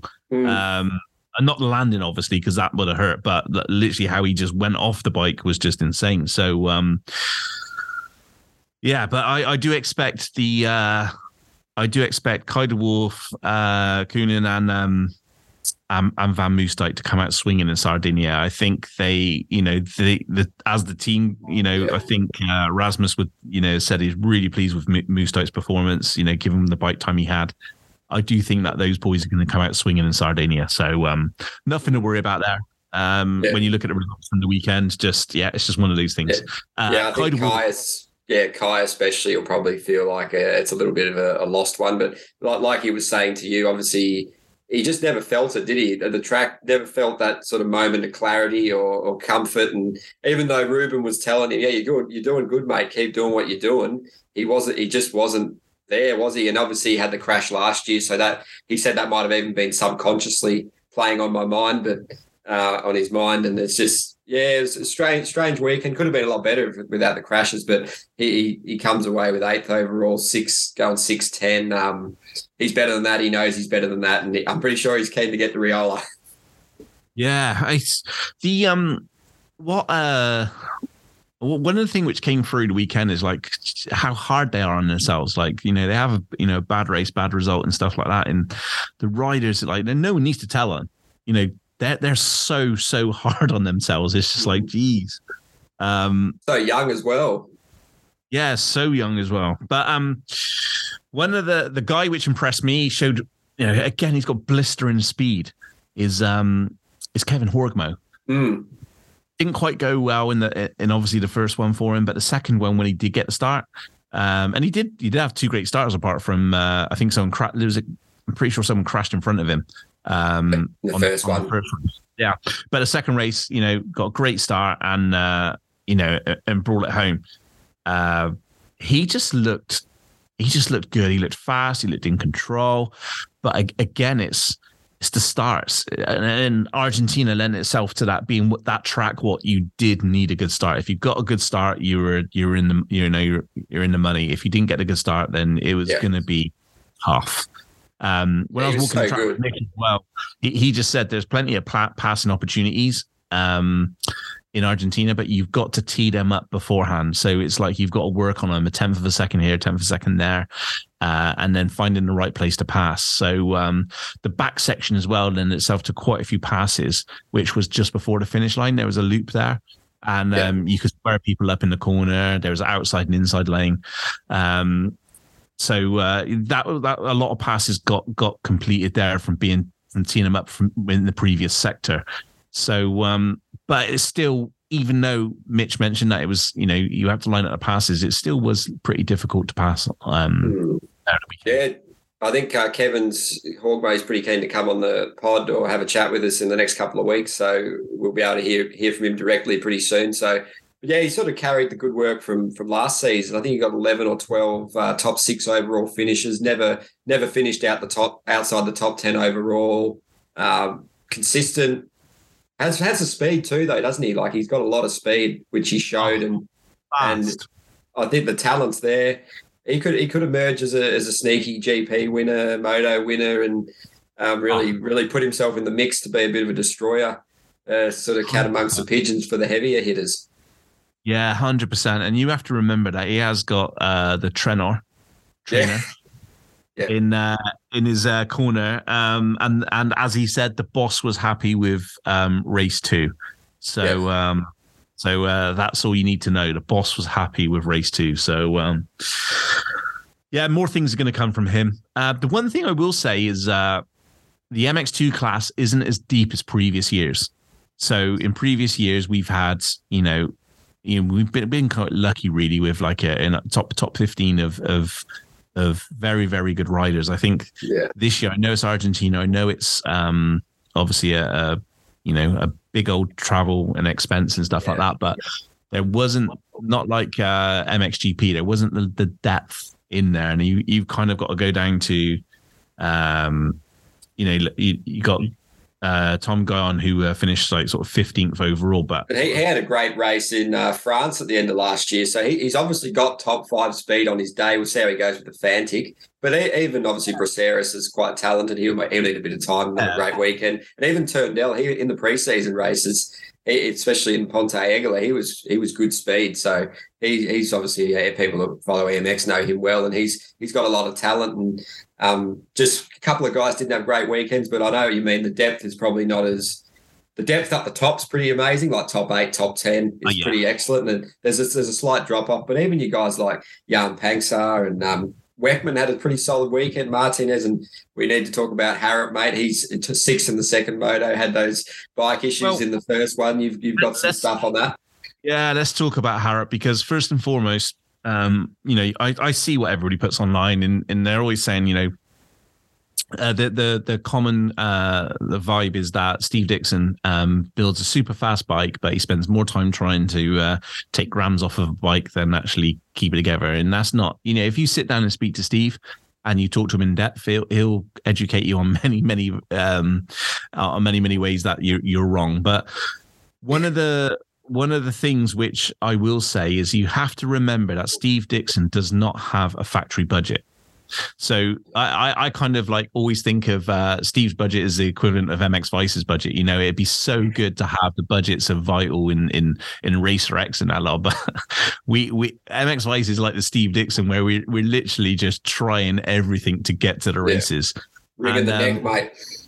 Mate, when you talk to him, you know, you the passion. No one's got more passion than him in the in the pits. No one. I don't care what you say. Um, the guy just lives and breathes motocross.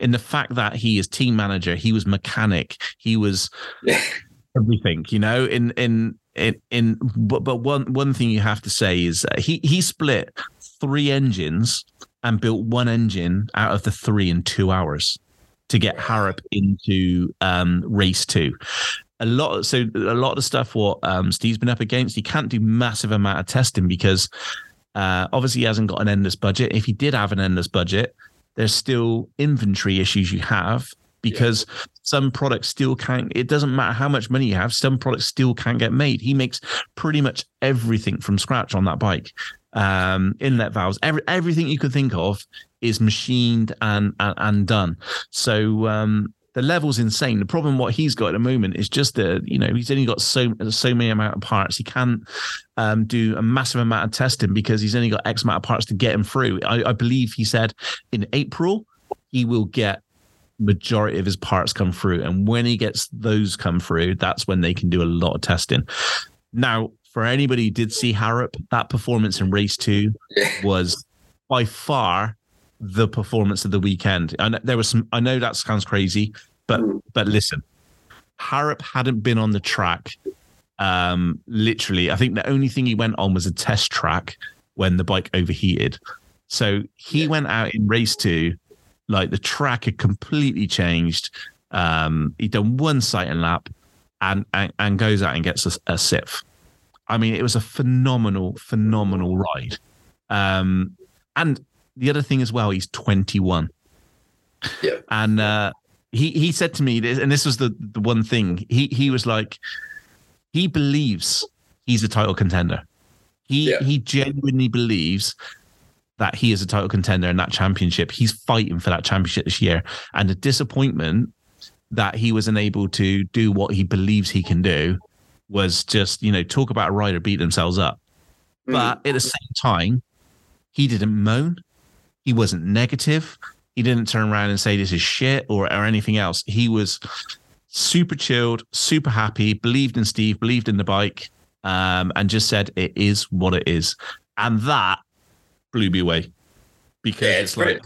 It's just so impressive, mate, really, to to have a quicker lap time than Langenfelder, who's got like a factory program in that second moto. It's an even better lap time than Adamo as well. It's like wow, you can't really you know pay the bloke more respect. It's because he he, no. he, knows he's good enough. He, he's he's well and truly got the speed. And there was plenty of examples of that last year and then throughout his career. and if he can piece everything together, obviously he knows Steve will be doing everything in his power to to to rectify anything that's gone wrong before Riola and and you know he's he's he's got his nose to the grindstone on everything, mate. And you would have seen the first hand the the tireless work he was putting in to to get everything in place so Mikkel could have a have a fighting chance in that second one. And yeah, it's uh, it's, it's it's sort of like it's sad, but it's so so super exciting moving forward for him too. Yeah, it was um it was real funny because like Steve had like four bo- four bags of um what can only be described as is uh like you know kit bags, but literally every part you can think of were put in his bag. So obviously he's done his best to literally use as much of the free cargo what um in front of giving him to put a bike and everything else. And then he's completely abused the airline by literally just like engines everywhere and parts and stuff like that. So it was phenomenal to see because I've never seen so many parts in um, four bags in my life. I'm sure you could have built about six bikes from it. So um yeah. uh like you know fair I, I I would just love to see a little bit of luck come come their way both Yeah. um uh Steve and also and also Mikkel because what a story that could be um you know it, it is a proper fairy tale story if they can if they can win a GP this year which to be fair I think they could so Yeah. um you know it's only Five get points back already on uh, Jago, so it leaves you in a little bit of a hole. But um, yeah, he did, did a good salvage mission. Yeah, he did, and and I think it's we've got to emphasize that. You know, imagine going out on a track which you do not know against competitors that have been, you know, pounded at laps, and literally go out and get a sip. I think that for me, that was that was the performance of the day. Um, there were some great performances. You know, Geerts was super impressive. Uh, Fernandez is second Yeah. race, but when you start to put things in perspective, what Haarup done, um, and, and also just the mindset as well to like not let that affect you. Yeah, Phenomenal. so the um, bike too. Yeah, I mean, Christ, can you imagine? Like you've you've you've got a bike which uh, is is been made up of three different bikes, and you're hitting, and, and it's a fast track. You're hitting those jumps, and those jumps are massive. Like they're huge. I walked I walked the whole track the weekend. In uh, it, there's not one part of me which said, n- like, not even for money. No, there was no money that you could give hit one of those. It was just like, no, no, no. This is and, and a lot of the GP tracks are like that too, aren't they, mate? They're they're wild tracks. So yeah, to do what he did was good. And I wanted to to touch on Rick Elzinga, mate. Sort of not not drawing the headlines or or, or the spotlight, but he deserves a lot of credit for that effort. He's, I don't think he's hundred percent right now heading in, and obviously there's a lot of a lot of sort of noise around him saying was he the best man for that seat, and he's an EMX 250 champion coming in, and he sort of let he let his riding do the talking on the weekend, mate, going seven four for fifth overall. Pretty calculated, measured ride. Just kept it up, kept it upright, kept it stable, well balanced. Really, really good rider. He's obviously been through quite a lot the last few years. Obviously on not ha- almost sort of almost thinking about giving the the sport up. Really went to America for a little for that for that AMA and. Um, yeah, and he's he's done it the hard way, mate. Got that got that Hutten Metaal ride, um, flexed his muscles there, and then the Yamaha Monster Energy MX2 seat, and he, he, he vindicated their decision to, to to push him up, which I think was um, going to happen. But yeah, good on him.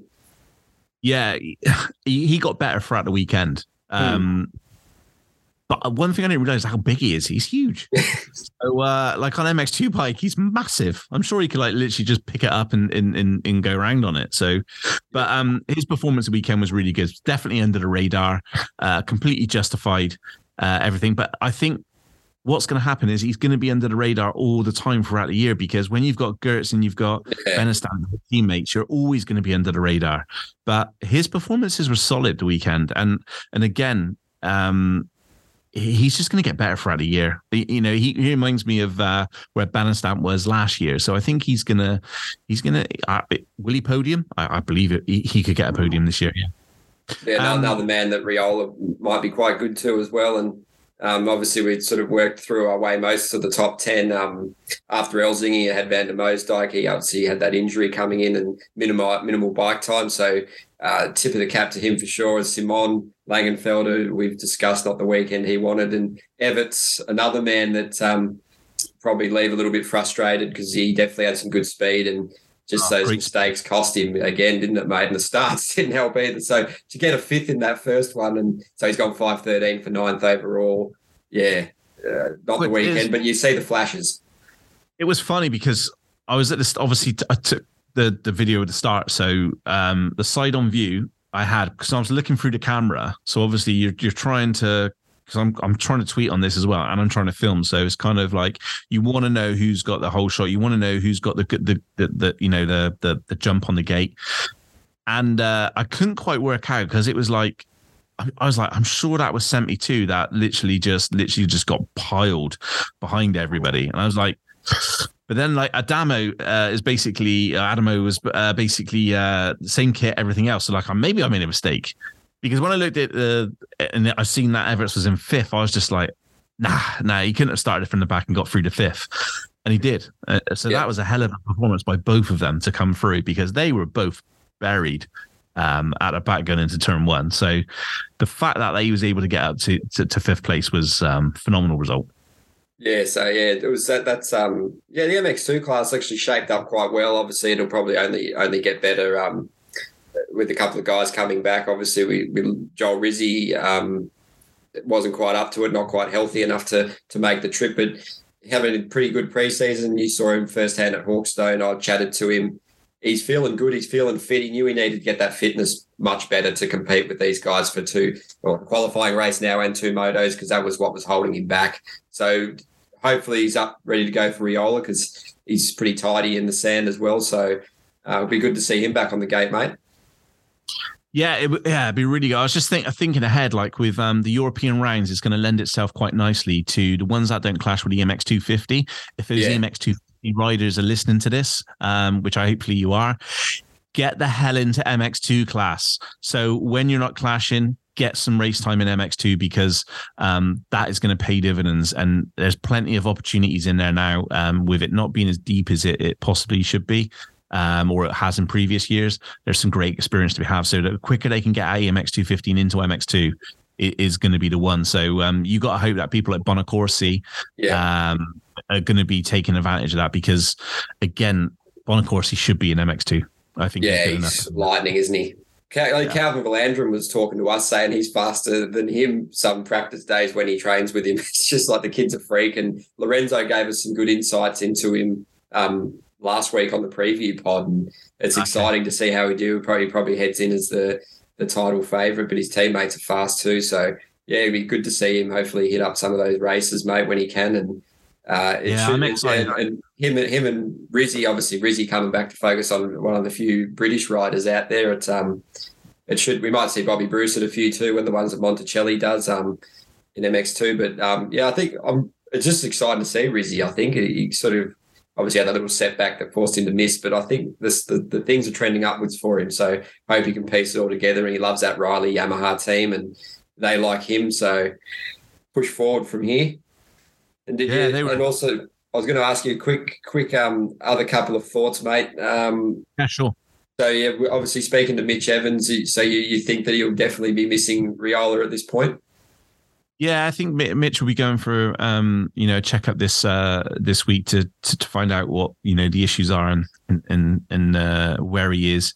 Um, however, you got to think that it, it, you know you, you got to believe that two weeks is not going to be in. Well, it's not even two weeks. You yeah. got seven days before they're actually leaving for for R- Riola. So, um, you know he's not going to be ready in a, in a week's time. So um, maybe he he might, but I think I think uh, the team and him will probably just say, do you know what? Let's skip around and get back healthy for the next one. So um, because all he's going to do is re-injure it, or is just not going to give the time to heal up. So I do think that uh, we possibly might see um, Mitch uh, skip um, and did you did you hear some thoughts? Obviously, the the TV production they they had some uh, some more graphics, a little bit different font and and things. Was there much feedback on that? And then the new te- the new uh, studio style uh, pre show. Um, obviously had Lorenzo Herlings and Jago on that. So, what was the sort of um, inside line on that from the paddock, mate? Yeah, really good. I mean, everybody's kind of like talking about how much better the um the, the TV packages this year. So um yeah, not just the graphics, but everything what they're they're doing. They actually are doing quite a lot within the pits as well. So from um, Sardinia onwards, they're going to have um, sort of interviews going on for the fans and that type of stuff. Um, I'm hoping that we'll be doing a live podcast at some of the rounds as well. So they're going to be doing quite a lot for the fans within um, uh, each GP. So that's quite interesting. But yeah, the TV, the TV uh, uh, updates went down an absolute storm. I, haven't heard one person say a negative uh, thing about it. So um, yeah. it goes to show that they the, the, guys have been have been listening. So um, yeah. So uh, and and and also I had a I spent a little bit of time with talking to um, a couple of the guys from Infront, and um, they kind of like we we were talking about things like COVID in in.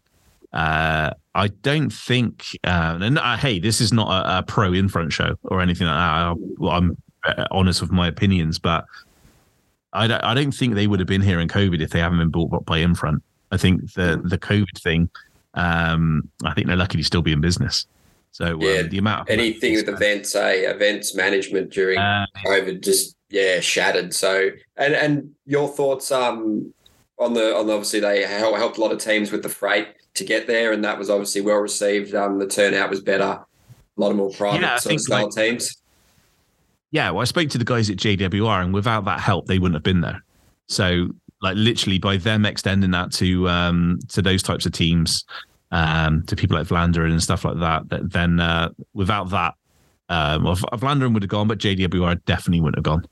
So, yeah. um, you know, and they they literally had a, a bare bones team with mechanic rider and um, uh, and a team manager. That was it. So, um, yeah, I mean, I'm sure there's more that can be done. I'm sure that everybody will be an opinion that um, prize money would be fantastic, and that's the the the last thing I think. If uh, if ever they wanted to complete yeah. the series with um, you know taking it up a level, I think um, the prize money, and I um, I believe that prize money should be given. So yes, they got the salaries, and yes, they uh, they they can you know find many commercial avenues to to you know bring money in. But however, I think prize money would go a, a long way. So, um, yeah. and especially for those people who are battling, say, uh, tenth to twentieth.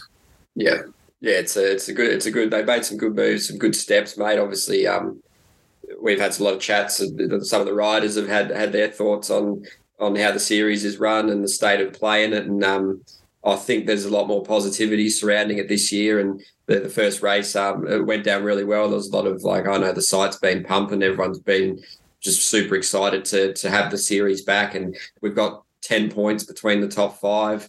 Uh, it's, it's all shaping up well for a big year, mate. Like you said, one of the one of the best years. Um, yeah, hopefully ever. But you know, pretty hard to beat 2021. Uh, but you never know. It's looking like the parity's there. Yeah, for I mean, if you want to look at the pool of um of the championship at the moment, we got told to get to the track early on Sunday because if we don't get to the track early on Sunday, um, we're not getting in. They had a police escort for all the media and for the riders um, because at 7 a.m. there was a two mile tailback to get into the track. So that gives you an idea of the amount of fans that came from all over to go to Argentina. So what was really cool, um, we'll have some footage out, but basically, yeah, we had um, a police escort on the wrong side of the road and I don't know if you've ever seen the Argentinian police, but they have guns and they don't fuck about. So, um, literally, as these guys are going up on motorcycles, you got people going into freaking hedges, everything to get out of the way of these uh, crazy um, and very efficient Argentinian policemen. So um, yeah. they take absolutely zero shit, and yeah. uh, and a couple of um, a couple of riders actually sort of let somebody else go, and boy, they literally gave this one driver who didn't give enough room so much shit that I thought he was going to get arrested. So um, uh, I think that's a testament to MXGP because the amount of people what are there. Uh, I was I was actually looking at the um, they'd done a presentation beforehand to the media with the amount of people that uh, are um, you know literally the UK is the fourth biggest audience um, for MXGP TV and and MXGP, which is which is incredible because the UK is not that big uh, a country, but obviously has some of the most passionate fans in the world. Um, mm. But believe it or not, Indonesia. Indonesia is MXGP's biggest audience, with America? I think, was second. Um, but Indian, so so every, if everybody, anybody's wondering why they go to Indonesia, um, yeah. I think they probably do their due diligence and looking at the data what's coming through the website. Yeah. And uh, Indonesia is incredible. It, I can't remember the figures, but it dwarfed everyone. Yeah. So the you know in Asia that market's massive for them. So Yeah. if they you know I'm pretty sure that's probably the same for MotoGP and and, and Formula One as well. yeah. They, Yeah, they, those guys are. So um, yeah. On that note, I will not be going to Indonesia. So um, I'm going to tap out now. That's me tapping. Yeah. Um, unless unless a, a, a, a commercial partner comes in and basically says we need you in Indonesia and we're going to give you X amount of pounds, or there's a GoFundMe to get Burf to Indonesia. Um, which I will not be promoting or um, basically endorsing because I do not want to go to Indonesia. so if somebody inadvertently starts to GoFund, I'm going to be pissed because um, let's not make that happen. So um, Burf does not want to go to Indonesia.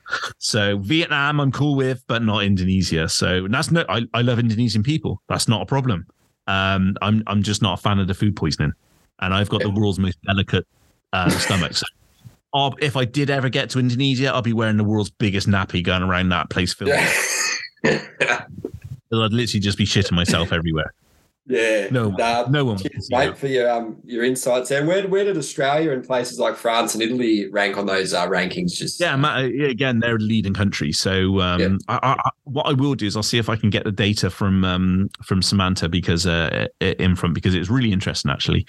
Yeah. Um, but yeah, it's like it's it's pretty cool to see where that core audi- core motocross audience is. But I was really surprised that the little old uh, Great Britain was um, was uh, so so big. And uh, I knew like obviously we have a massive UK audience, but our UK audience is now dwarfed by our American audience. yes, so, um, it is. So yeah, I was really surprised. But again, uh, you know, uh, uh, you know, shout out to the, the amount of um, people from the US which are following MXGP now is phenomenal. So um, they're really into it. So if there's uh, any Americans out there, and and hell yeah, Yeah, yeah, we're bring, bringing. It's good to because people are interested to hear about the stories of all these riders, and and they a lot of people have obviously come over to watch races and seen the races they've had there in the past, and they know they're they're legitimate dudes. Like they they're they're so fast, and the tracks they ride are so brutal. So.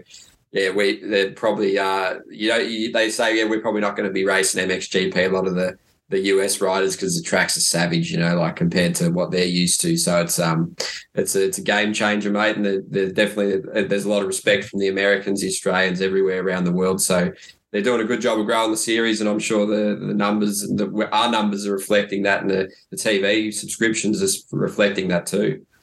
Yeah. Um, you know, you've done you've done a phenomenal job over the last few months. Ed. Um, obviously coming in to uh, fill a big void, and um, and yeah, I can't believe like we had one of the best weekends ever.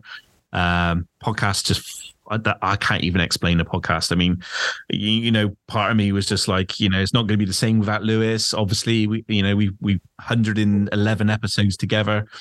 Um, but you know, it's it's full, uh, you know, full credit to yourself coming in. Big shoes to fill, and um, you've absolutely smashed it, bud. So, um, you know, with that, and obviously the the audience, um, I thought they'd want less Burf, to be honest. Yeah. Um, but the, more Burf. People want more Burf. So. Uh, I was always trying to get out of this freaking podcast show. Now I'm the host, and now I'm actually filming it at GPs, and now having to go to GP. So, yeah, uh, what a 12 months that's been. yeah. So, the uh, script for you, mate. And um, yeah, always thankful for the opportunity, and um, yeah, everything's going good, mate. Loving loving the work, loving loving covering all the racing, and um, yeah, things are going well. And we've got a, another podcast with Arminas Jasikonis coming out at the end of the week, so uh, people will be be be really interested to see how he's going. He's been through a lot, obviously, um, the last few years. He's a lot of health problems, and but yeah, he's he's, he's rejuvenated, he's motivated, and he's happy to be um, back racing the the Italian Championship and some select MXGP rounds, and he's he's in a good place at the moment, which is great to hear, and he's got a great support network around him, and so keep tuned for that one, everyone, and we'll we'll keep bringing this to you, won't we, mate? Yeah, absolutely. Um, we're hopefully uh, we've been talking about it. Um, Lorenzo's up for it, so uh, I think what we're going to do is we're going to have a breakdown show on a Saturday evening um, uh, from qualifying. So I think it'll just be a small thirty-minute show, and it'll be uh, Lorenzo Resta and myself every Saturday uh, at a GP where we will just be breaking down um, what's happened that day. Nice thirty minutes. You can Yep. pull it on before you go to motocross um, practicing on the on the Sunday or racing. So um, it'll be a little who's doing what when, and everything else. And uh, maybe um, maybe we'll bring in some uh, a little bit of um, who's going where as well because silly season yeah. is already in full effect. I can't say too much, but Yeah. um, trust me. Um, Conversations have been had. even the start of the, yeah, start of the year and conversations happening ridiculousness. So um, yeah, so hopefully over the next couple of months, those are going to develop quite nicely, and um, we'll be able to start talking a little bit about those as well. Yeah, no, it's exciting times, and uh, everyone's loved having Lorenzo. Uh, sort of, he's been on a couple of podcasts already, and he's all his insight and, and knowledge, and he's been involved in the sport for so long, and he's he's good mates with so many of those riders, and he, he he's a wealth of knowledge. So that we've noticed the people have been loving listening to him, and we're happy to have him. Well, here's an insight to Resta, right? So I was in the the press, uh, in the media center, in the press conference. Antonio Cairoli literally just walks all the way down through everybody, spots Lorenzo, goes over, sits sits by him, puts his arm around him, and just sat there and chatted. So Yeah. if you ever want to know how how respected he is within the paddock, that you just you just got it. Um, Ed, thank you so much um, for joining us tonight. It was really good. Episode 117. Hope you guys enjoyed it. Uh, we are going to work our asses off to bring you all the insights from MXGP. We can't do that without the people that support us. Parts Europe, as you know, are massive supporters of this podcast show. Aturbis are now sponsoring the uh, Aturbis post race podcast. The videos uh, that we're going to put the audio up first, and the videos will be done after we put the MX Vice edit bangers uh, back. So every every GP now we're going to have an MX Vice edit. It'll be a nice three minute one, which is going to be on YouTube. So keep a lookout for that. Um, again, we cannot do this without Parts Europe, Kawasaki UK, AS3, Parts Europe, Astris, Arma, um, Fox, Scott, uh, Crikey, uh, Aturbis. Who else, Ed? Have I missed somebody? I think you've got them all. We've obviously, uh, Fox, yeah, Monster Energy. yeah, Kawasaki UK, KTM UK. It's Yeah, Yeah. all these guys have been phenomenal. Bell helmets And- are helping us out.